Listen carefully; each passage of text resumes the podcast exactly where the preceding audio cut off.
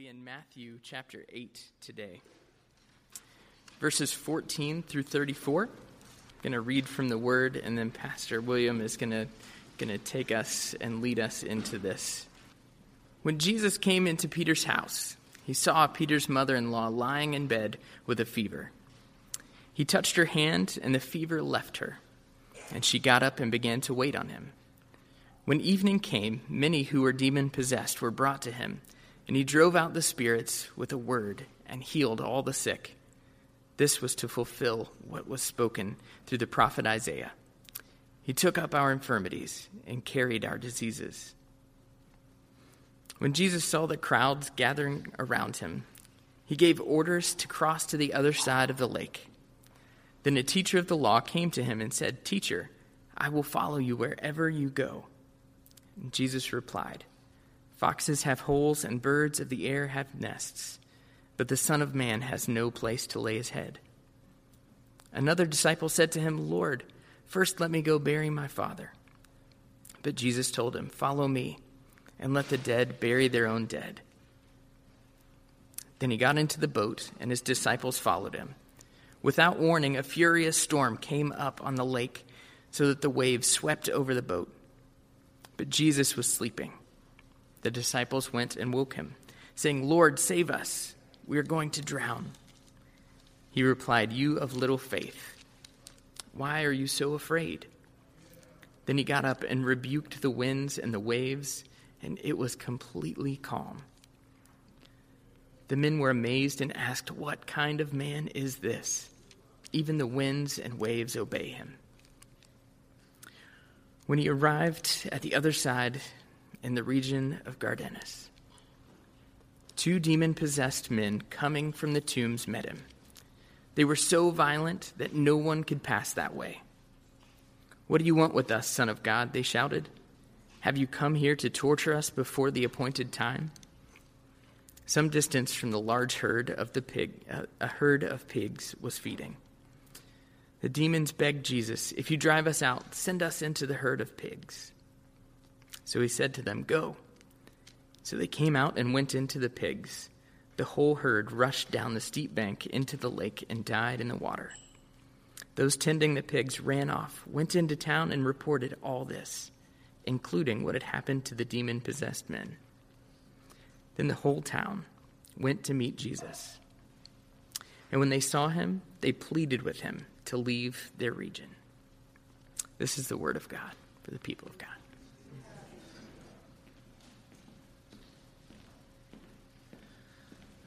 All right. Um, these are some harsh words by Jesus. Harsh words. Um, particularly in the Gospel of Matthew, Jesus says a lot of things that are hard to take. Um, the Sermon on the Mount is very difficult. Um, and this is shortly, this comes shortly after the Sermon on the Mount, where um, Jesus is saying some really harsh things to um, hypocrites, um, to people who consider themselves to be religious and respectable. Here we have some more harsh words, particularly to a scribe, to the religious class. Um, uh, that's the way of Jesus. Some of you appreciate harsh words, straight talk. Um, some of you not as much. Uh, but I think we all need that, right? Hard words make soft hearts and soft words make hard hearts. I want to be careful not to speak out of pride and arrogance and anger. Hard words coming from a place like that are very destructive. Um, but I want to try and do my best to speak the way Jesus did, uh, to be consistent with his language. Um, and his harsh words come from a place of love, and that is always helpful and constructive. Um, the, the scribe who came to Jesus in verse 19, the religious leader there, says to him, Teacher, I'll follow you wherever you go. And Jesus challenges him here. He says, Really? Um, I don't think you're going to go wherever I go, right? Um, I think what's going on here is uh, he said that the man is really emphasizing the wherever you go part. I'll follow you no matter what happens, right? I'll follow you anywhere, not like these other losers. I will follow you anywhere. And the emphasis is not so much on following who Jesus is. The emphasis is on, I'm better than these people. I will follow you wherever you go. The emphasis is not on God. His emphasis is on um, his ability to follow. I'm awesome. I'm sold out. I'm on fire. I'll do whatever it takes.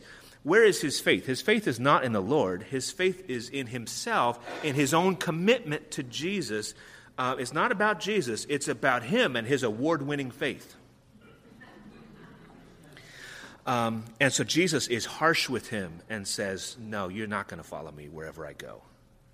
And then another disciple comes up to him and says, I uh, want to follow you, but let me bury my father first. Now we know that the man is, that the father is not dead yet because Jewish people, uh, especially in the first century, well, for uh, up until very recently, and even some now recently, will bury uh, their dead within 24 hours of the death.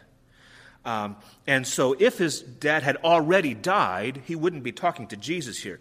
Um, the idea is that uh, his, his, he needs to care for his father until his father dies. Here's what he's saying basically Jesus, you are fantastic, and someday I would like to follow you, but it's not convenient right now. I like your ideas. I want to subscribe to your newsletter.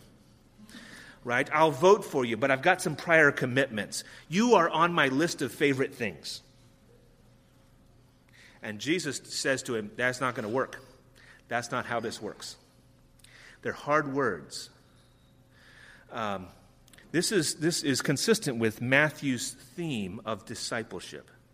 Jesus wants people to come and to follow him, to walk with him, to be with him, to learn from him. But he says, don't pretend to be a real disciple unless you actually are. Jesus is not looking for fans, he's looking for followers. And there's a difference. When I was in high school, um, this will date me a little bit, and some of you will um, understand. Uh, we had typing class in high school on typewriters. Um, they're like computers, but um, with no memory, right? Zero RAM. Um,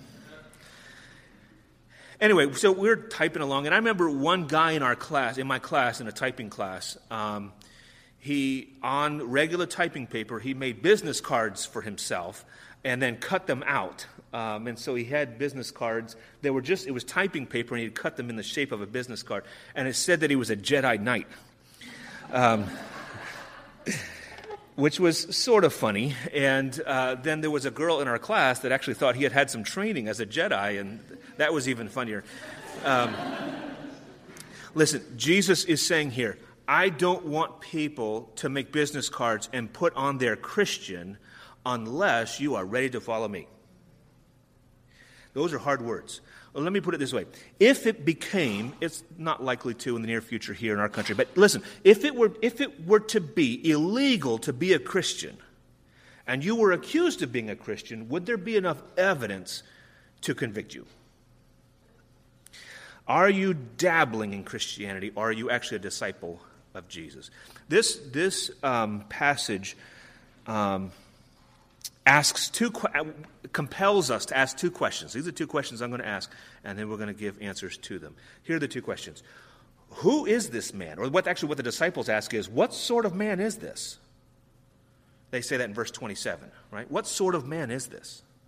And so that's what I want to ask us as well. That's Matthew's trying to get us to ask this question What sort of man is this? And then, why should you follow him?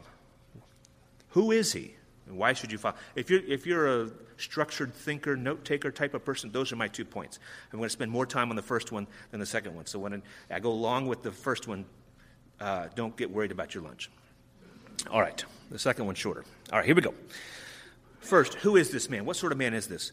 I want you to, so uh, I want to think about this scene um, where the disciples get into a boat um, with Jesus. A great storm comes up. Jesus is sleeping in the boat, and they go and they wake him up. They say, Save us. And he says, Why are you afraid? You have little faith. And then he rebukes the sea, and it becomes calm. And then they say, Who is this? What is going on here? Now, I want you to imagine this. I don't know a whole lot about boating, about sailing, and that sort of thing. But I understand that in, in um, uh, significant bodies of water, that, that um, you know, storms can come up like this pretty quickly. Um, great windstorms and that kind of thing. And so, anyway, um, it can wreak havoc with, with a little fishing boat like what they've got there. Although several of these disciples, not all of them, but several of them were um, uh, fishermen. They were used to this sort of thing, but apparently this was a much bigger storm than they were used to. Matthew doesn't give us a whole lot of the details here. He basically gives us the bare facts of the whole thing. But the idea is that Jesus has power over the wind and the waves. Um, and, and, and we are supposed to think also, what kind of person can do that? Now, the disciples knew that Jesus could help them. That's why they woke him up. They're thinking, you know, they're going along. This is a storm. We know how to deal with storms. And so, but at some point, they, they get over their head, maybe quite literally, and they go and wake Jesus up because they know that Jesus can help them. But when he rebukes it and everything becomes calm, they weren't expecting that. What is going on here? Now, the, the word here uh, in verse 26, uh, Jesus rose and rebuked the wind and the sea. That word rebuke, he, he told them to stop misbehaving. That's what he did. Like when I was, uh, me and my brother my sister in the back seat of our station wagon when I was a little kid, and we were driving on some trip, long trip, and we start misbehaving, and my dad uh, would yell from the front seat, Settle down, kid, settle down. And then if we didn't actually settle down, he said, Don't make me pull this car over. right? That's what happened here. Jesus stood up and said, Settle down now. And they did. They obeyed. They, the wind and the waves, obeyed. That's how Jesus treats the wind and the waves. He didn't usually treat nat- natural phenomena this way, which is why the disciples were amazed. But obviously, he could at any point. Who, what sort of man is this? He is the Lord of the natural world. That's who he is. This is how, he is how the natural world came to exist. Genesis 1 says that God spoke and creation sprang into being. And here Jesus speaks and creation responds in obedience. Who else can do that? He is the Lord of the natural world.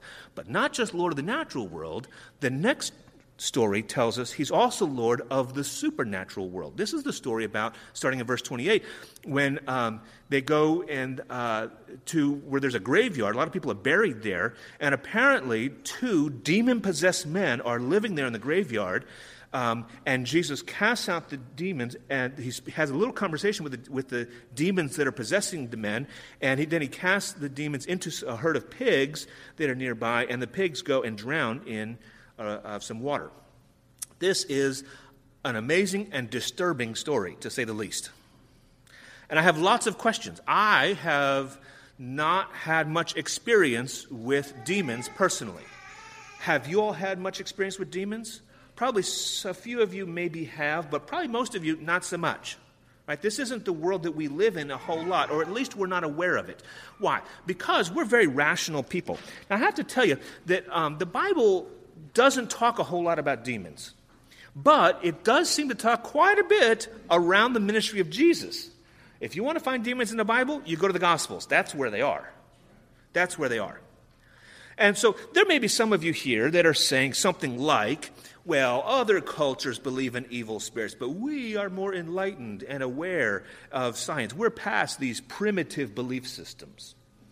Well, let me respond to that and say, um, why would you not believe the same thing about God? See, most of us believe in God. God is the um, personification of everything good and loving and truthful. Right? Why, if, if there is a God, why couldn't there also be evil spirits who are the personification of all that is bad and hateful and false?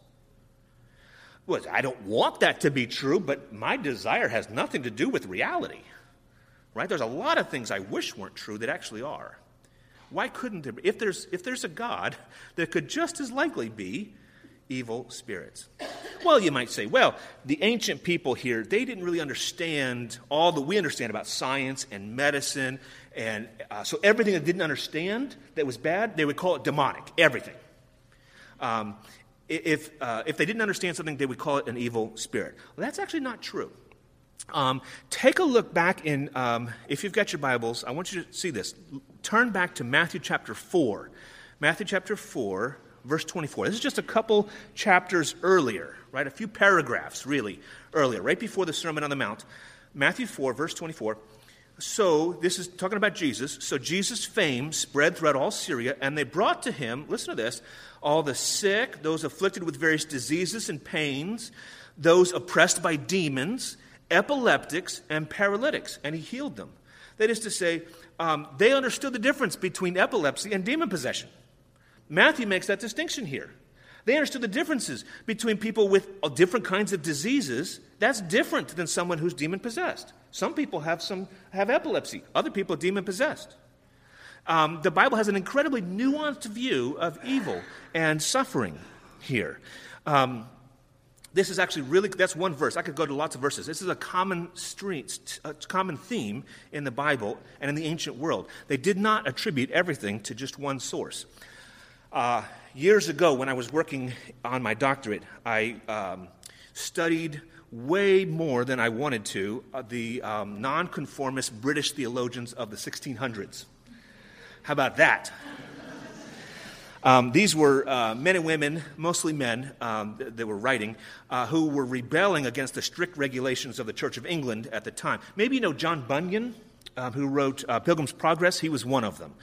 Um, anyway, there was a whole group of people who thought in a similar way um, and thought very, very deeply about these kinds of matters. And their churches were filled with people who were struggling with existential angst which is one of the reasons that I was studying them. Because guess what? We live in an age now where there's lot, lots of you come to me and talk to me about your existential angst. I don't know what I'm supposed to do. What does God want me to do? And I don't know about this. And struggling with loneliness and depression is exactly, they were writing about this stuff. Listen, um, hipster culture is not new right? There were hipsters in the 1600s, and John Bunyan was one of them.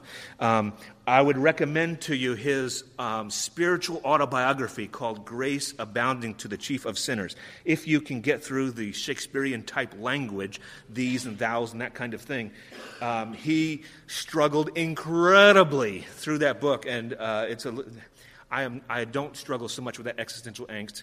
Um, and so sometimes it can get really tedious. He's wondering, does God love me? And, you know, what does he want me to do? And I don't know how to move forward and all those kinds of things. Anyway, it's a great book if that's your, your uh, way of thinking about things. Anyway, I could give you a huge reading list on this kind of thing uh, from John Owen and Richard Baxter and Thomas Watson and Thomas Brooks and William Bridge. In fact, William Bridge has got, you can buy a little paperback, really cheap, 13 sermons on uh, depression. Uh, psychology, uh, these guys were doing this stuff long, long before modern psychology. Anyway, um, I bring these guys up because I know that even back then, as they were trying to understand the scripture, um, what they came up with, and they showed me in scripture all throughout, is that the Bible has very uh, a very nuanced view of where evil and suffering and pain and frustration comes from. And so different writers would say it different ways, but think about like depression or, or uh, frustration or pain. Could come, it may be that the source of it is physical uh, or physiological. So something's in your body, and what you need really is you need rest and exercise and good nutrition, and, you know, a good diet. Today we would add on to that good medicine, right? But that may not be the cause of it. Maybe your, the cause of your, what's the evil in your life is psychological or social you're perseverating on some single idea and you're stuck in some pattern of behavior. The remedy here is you got to get outside of yourself. You need something social. You need social interaction. You need to find some friends. You need to serve your community. You need to experience love over a good dinner with laughter. You need to interact with people more. You need someone to listen and to give you some helpful advice and to help you to think about your life in a little bit different way to reframe your situation. So it could be physical, could be psychological, could be moral. That would be a third category, moral or ethical. It could be that you feel incredibly guilty or incredibly shamed or shameful uh, by something that has been done to you or something that you have done. The remedy here is grace and forgiveness. It's confessing what you've done wrong. It's um, receiving the grace of Jesus uh, to realize the covering that He has given you and the glory that you have in Christ that you don't deserve. Um, and then a fourth possible. So it could be physical, could be psychological, could be moral, could be spiritual or demonic. Right? You could be influenced by some demon or evil spirit. The remedy here is prayer and the Word of God and the sacraments. Um, today, we've got folks in all these categories, but most people, I find, tend to, to really think of only one of them as the main thing, different worldviews. So we've got some people with a very materialistic worldview. All problems, no matter what they are, are physical problems. And so they all are a physical remedy. That is, whatever you're, whatever's wrong with you, um, take a pill. Find some pill, and that's going to solve whatever your issue is. Okay? Or other people have a very psychological worldview. So for all your problems, whatever's wrong with you, you just got to talk it out. Right? Find the right thing to talk about or find the right person to talk to. And as you can, if you can just talk about it, that'll solve your problems. Or other people have a very moral worldview, right? So all problems, no matter what they are, are moral problems. The, what you need to do is confess your sins. What did you do wrong? Right? And if you can confess that, then that'll solve your problem. Other people have a very superstitious worldview. Every problem has a spiritual remedy. That is, you need to cast out a demon, right? You got road rage, cast out the demon of road rage. Whatever it is, it doesn't matter. But the Bible's not this way. The Bible's far more nuanced. What is causing the problems in your life? It's very complex. Evil is not simple, it is complex. It is natural and supernatural. It is out there and it is in here. It is individual and it is communal. Listen, this is why it's so hard for us to solve our personal problems because they're really complex. Many people, uh, you know, if, it's, if, if, you think of everything, everything as a moral problem, you're going to read. Um, uh, oh, I'm sorry. Let me start. Let me try that again. There are some people, maybe in this room, who have moral problems that's the cause. There's some sin in your life that you need to repent of, but you refuse to think of yourself as guilty, and you just can't find the right combination of pills. There's no pill that forgives your sins. Right? And other people have um, medical conditions. Say you've got depression, and there's a medical issue going on in your brain um, and you keep, and, and, I've talked to those folks who keep confessing their sins over and over and over and over again when what they need is a pill. Please don't dismiss the Bible's view of evil, as nuanced and complex as it is. Um, see if that view of evil and suffering doesn't actually explain the world better than what you're holding to right now, your own working theory. Um, Jesus casts out these demons and sends them to the pigs. Why is that? Why to the pigs? I have no idea. I have read up a ton on this. I don't know. And in fact, the early Christian commentators, no one asked that question. It's the first question I have when I read this. I don't know. Um, the main comment that for the first several centuries of the church that they had about this was how amazing it was that Jesus is being kind to the evil Romans. Anyway, Jesus is Lord of the natural world, the wind and the waves. He's Lord of the supernatural uh, world. The, um, demons obey him.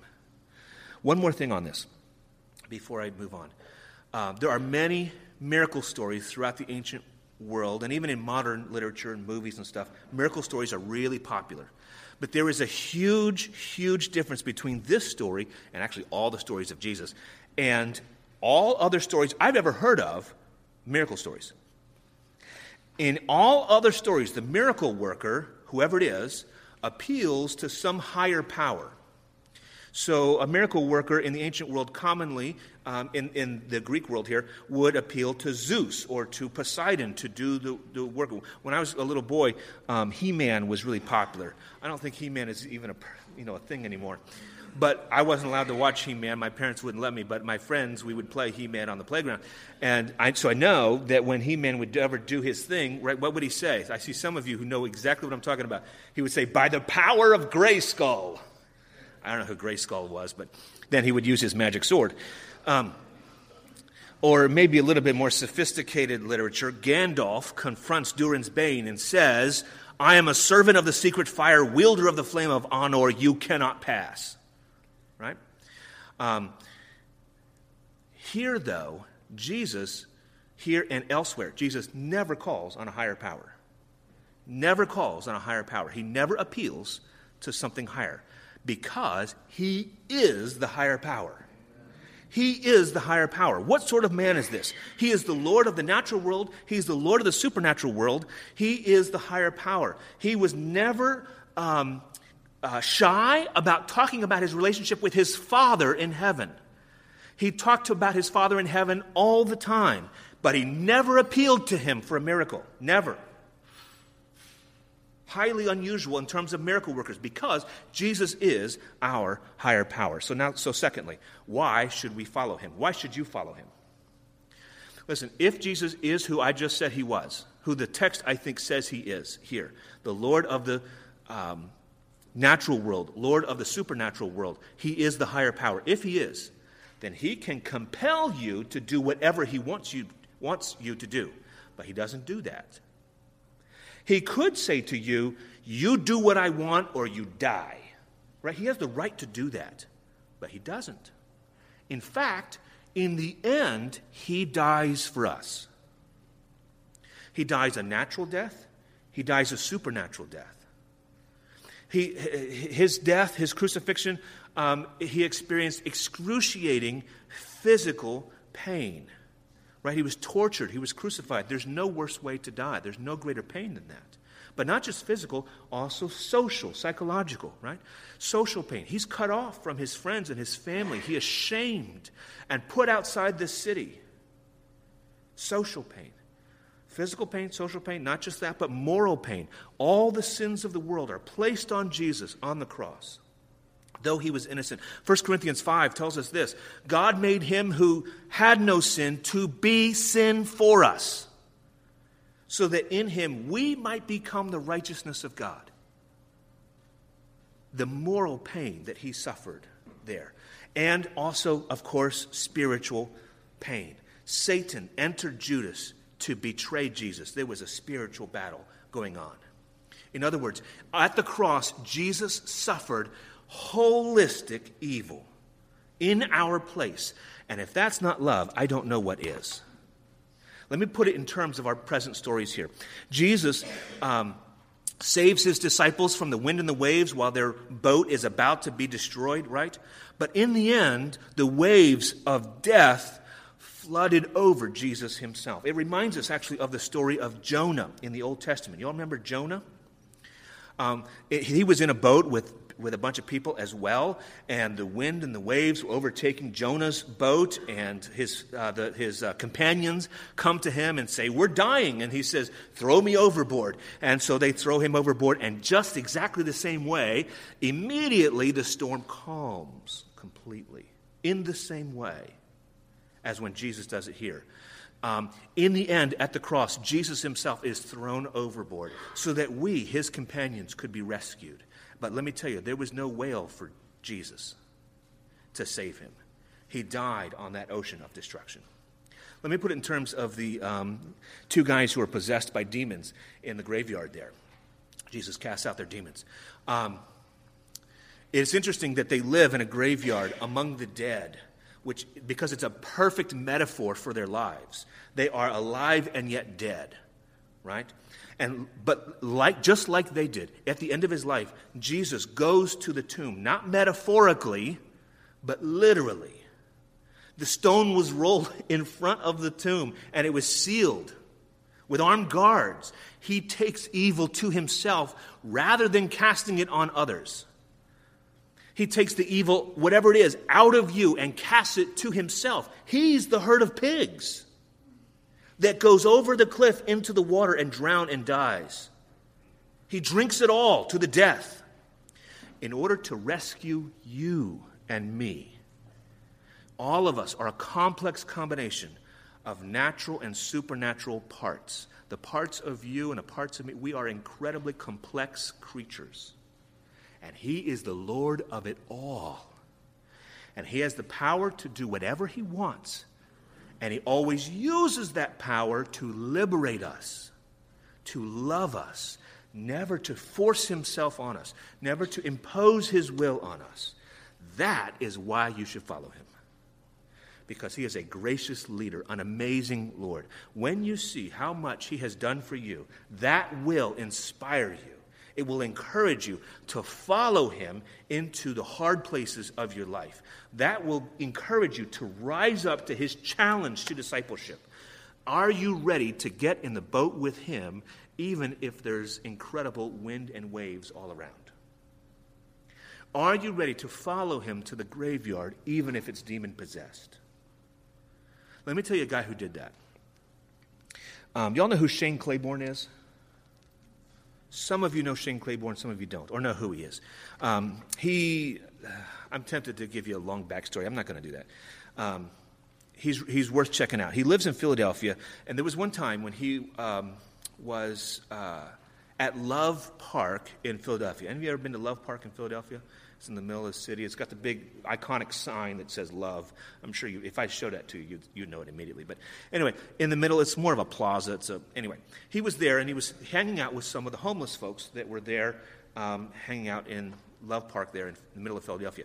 Um, and he had been there. He, he, it's a place that he liked to hang out and spend time with those uh, men and women.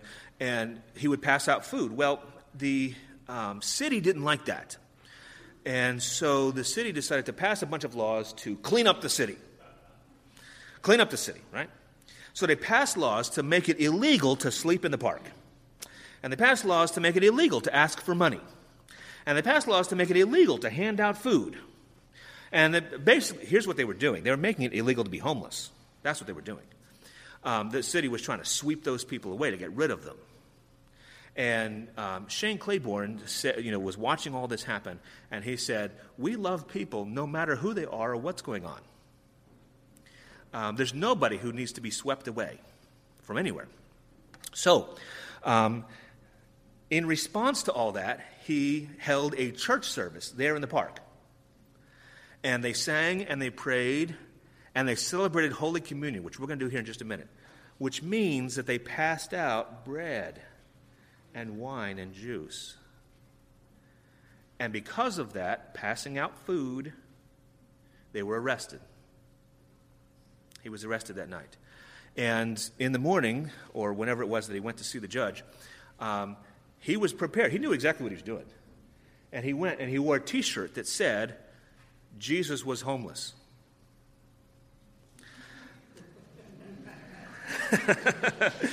And the judge asked him about it.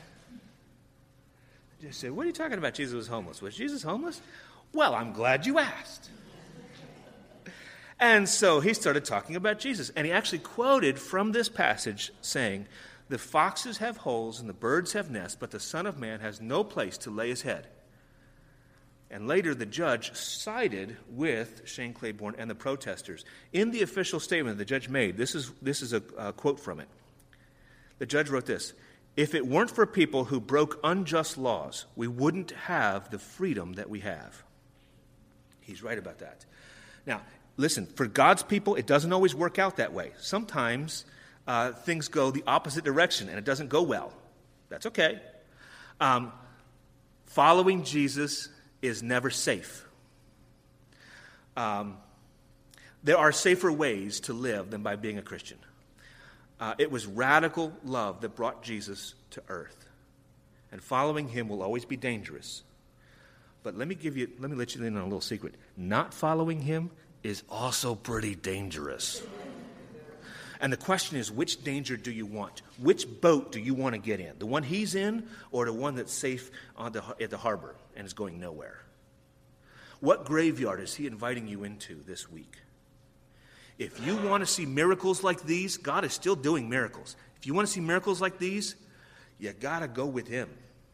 And He's going to dangerous places. But He always leads us in dangerous places. We can be sure that He will lead us to life because He went alone to His death for us. And that's what we remember in the table in front of us.